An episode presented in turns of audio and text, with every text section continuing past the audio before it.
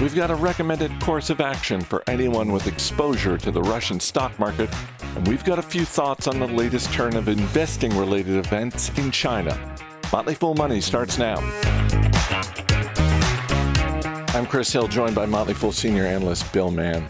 Happy St. Patrick's Day. Thank you, Chris. Can I just say from the outset that Rage Against the Machine was not specific about the type of machine they were so angry at, but I'm pretty sure it was a printer. That's what my day's been. I, I think I think uh, I know I can identify with that, and I think uh, some of the dozens of listeners can identify with raging against. I was trying to print one page, and I ended up printing 64 without noticing. So I need to finance my new set of ink.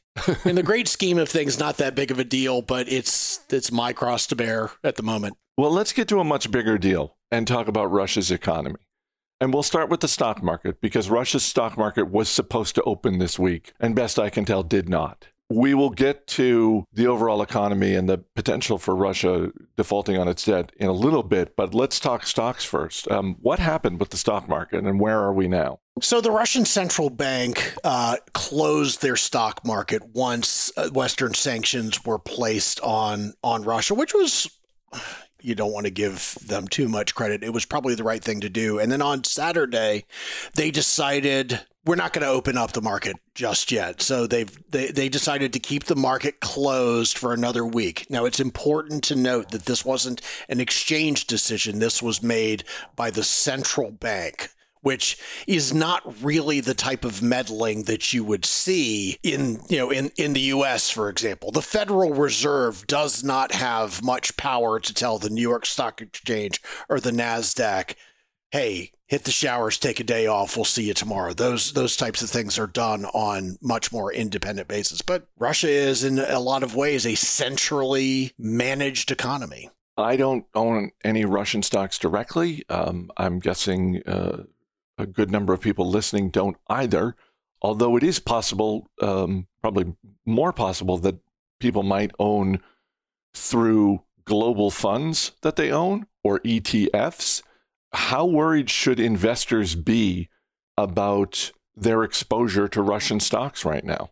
I think at this point, there's no real reason to worry because the damage has been done right? Like why worry now? Like it's it's it's finished. And i actually i actually have the pleasure uh said in air quotes of owning two russian stocks uh, like individually. And that's not been a whole lot of fun. You know i think that uh you know, what ultimately will happen. There's a lot of talk about having uh, the Russian stocks removed from the emerging and de- you know, developing market indices.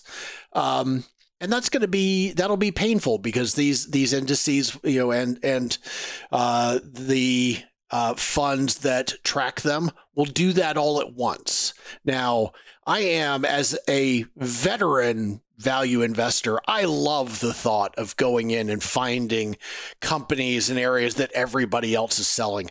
I don't think this is one of those situations. I think, you know, I think that Russia is in for a world of hurt for a very long time. It will be a long long time before Russia is treated as you know as as a a country in the normal sense as far as the financial markets go. So this is not an area to wade into. Um, eventually the Russian stock market will open back up and you know I I'm seeing now a lot of funds do something called fair valuing. And so for companies like uh, Yandex which last traded at 18 bucks in the US it's being fair valued at somewhere about $8 by you know by by these uh, by these funds.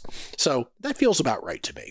There's a lot of talk now of the potential for Russian assets being frozen. So you know you you can more of them what's left? so what is the ripple effect from that? Because you know you think you know we've been talking about the russian stock market and look if you're an investor in russia um, the world of hurt that you referred to um, is is hitting your investment account in in very real ways that uh, could last for a long time. In terms of ripple effects for other countries what what if any exist in terms of russian assets being frozen well, I think that uh, you know, obviously, when you when you talk about Russian assets being frozen, they are frozen somewhere. You know, so for example, uh, in, in the United Kingdom has been a prime repository for for assets that have left Russia. The the the UK banking system has a huge amount of Russian assets.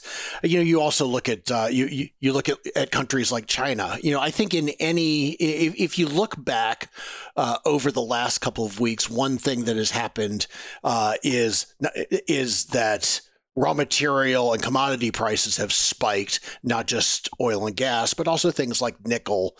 But also the US dollar has has spiked against almost every other currency in the world. And that is really, really, really troubling for countries, again, like China, that are effectively short those commodities. So yeah, when when you freeze a market like Russia's, you are not only you you are not only creating pressure on Russia, you're creating pressure on anybody who has exposure to them. And so we've seen it in the in the nickel market, we've seen it in the oil and gas market. I think we're going to see it in other places too. It's a great point because I, I think that for for a lot of people watching the military situation play out in Ukraine, it is uh, natural to want that to end as peacefully and as quickly as possible. It, I understand the um, the thinking behind we need to punish Russia. Um, let's issue some sanctions. Let's do what we can. But at some point, it's not just you know punishing Russian billionaires. It hits on the business level that, as you said, there are raw materials coming out of Russia that a lot of businesses, including businesses in the United States of America, that they rely on. Yeah. Yeah, exactly. Obviously, there is you know there there's been a lot of pressure that's put on the Russian oligarchs. It's a very you know it, it, it's a very attractive way to go after the power structure in Russia. I don't know how effective that actually is. Uh, because of the way that uh, that Vladimir Putin has allowed them to retain their wealth by specifically staying out of the political game. So, yeah, at some point, and I know this isn't an attractive thing to say, an off ramp might be, you know, might be something that is going to help the situation for everyone going down the road, as opposed to some form of mutually assured financial destruction. The last time Russia defaulted uh, on their debt, I believe, was 1998. Um, and while it did not cause a, a worldwide financial panic, it did send some ripples through other markets. If I'm reading stuff correctly, and I like to think that I am, there is a 30 day grace period that kicks in. So if if they can't make the payment on their debt, they have till mid April to make good on that. Assuming that is the case and the grace period kicks in, then I guess the clock starts ticking uh, until like maybe April 15th. But I guess my question is as an investor, how worried are you about Russia defaulting on their debt? So, uh, actually, a better allegory to think about Russian a Russian debt default in this case is actually 1917 than 1998 because in 1998 okay I wasn't default, around in 1917 nor uh, was I nor was I. So well, let, let's just all put a pin in the fact that this is received wisdom. In the in 1998 Russia defaulted on its domestic its ruble denominated debt. In this case, we're talking about 150 billion dollars, and I think 117 million in in dollar denominated debt. That's what they have to pay, and they have to pay it with an absolutely defenestrated ruble at this point. So the question is not just can they pay, but what are they going to pay with? Because they can't pay in rubles. They are supposed to pay in dollars. So that's that's that's the big question. And again, when you talk about now, about 80% of this debt is also held uh, by Russians. So once again, there's there's your pain threshold. Uh, but 20% of it is held by pension funds it's held by banks it's held as you know it's held as collateral it's held on their balance sheet so yeah there are there are banks in Austria, for example, and banks in the UK that have some really uncomfortable exposure and are really hoping to see those payments come through because nobody wants to see that clock start ticking.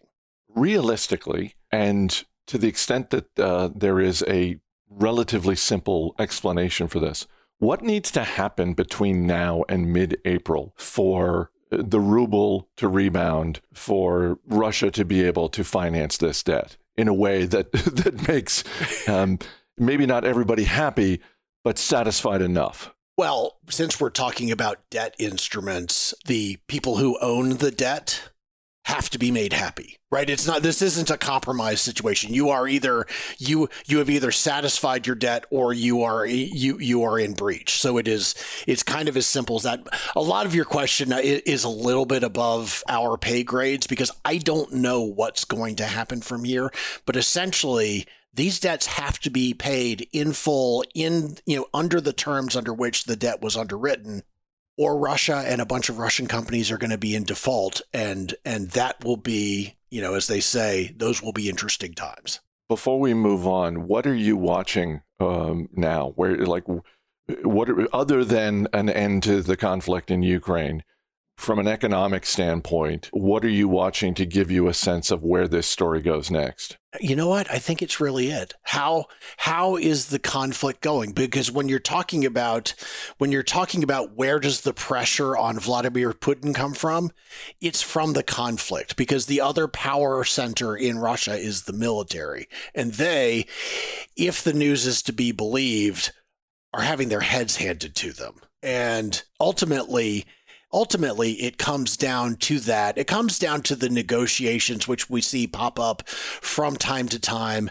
And but ultimately that's it. How's it going there? Because that's the big that's the big pressure. That's the big gamble uh, that he has taken.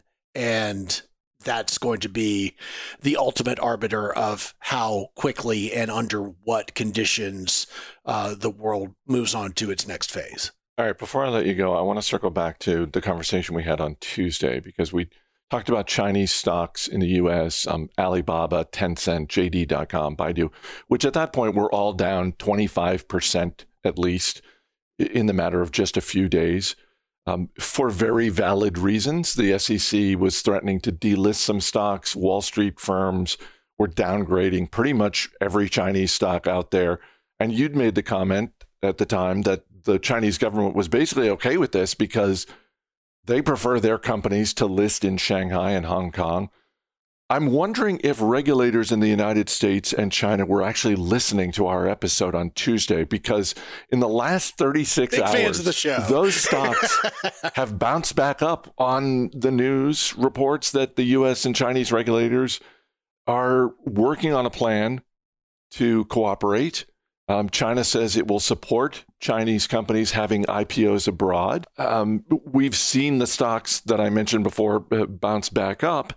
And I'm wondering what you make of, in particular, the comments that have been uh, made public from, I think it's the vice premier in China. So I, I, want to take a little bit of a step back because I want to put some frame around what we're talking about here. Because yes, that was that, that was pretty spectacular timing for you know for us to have that conversation about Russia being a manipulated market and one that was dominated by the interests of the state, and for the state interest only a few hours later for them to say, "Well, yeah, we're going to do we're going to do more than you thought we were going to do."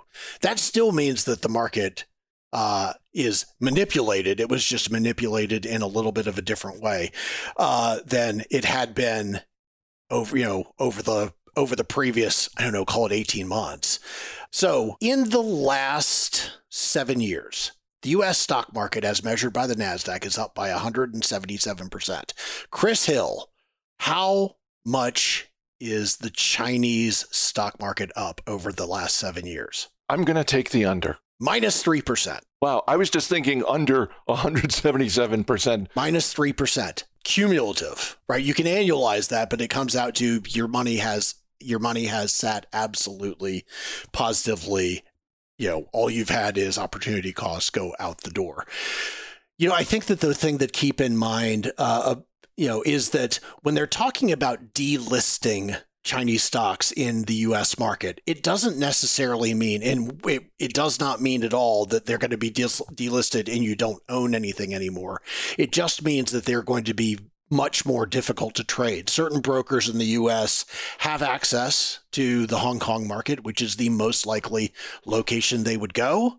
Uh, and I think that the Chinese government was was was pretty smart to come out and say, look, it's not going to be as bad as all this, but for Americans who do not have access to a market that trades in Hong Kong, that does not mean that they're not going to end up having, uh, you know, some difficulty trading these stocks. And the tension that we talked about the other day, the fact that the Chinese law does not allow its auditors to be, you know, to be accountable to outside, you know, to outside to foreign regulators, that hasn't changed. And until that changes, I would say that at best there is a yellow light over all of the Chinese ADRs that are listed in the United States. For people who have either directly in the stock itself or through a mutual fund or ETF, um, is this one of those situations where you want to contact whichever brokerage you have your money with and say, hey, let me run a scenario by you? Let's just say this happens. What are my options? It seems like one of those good times.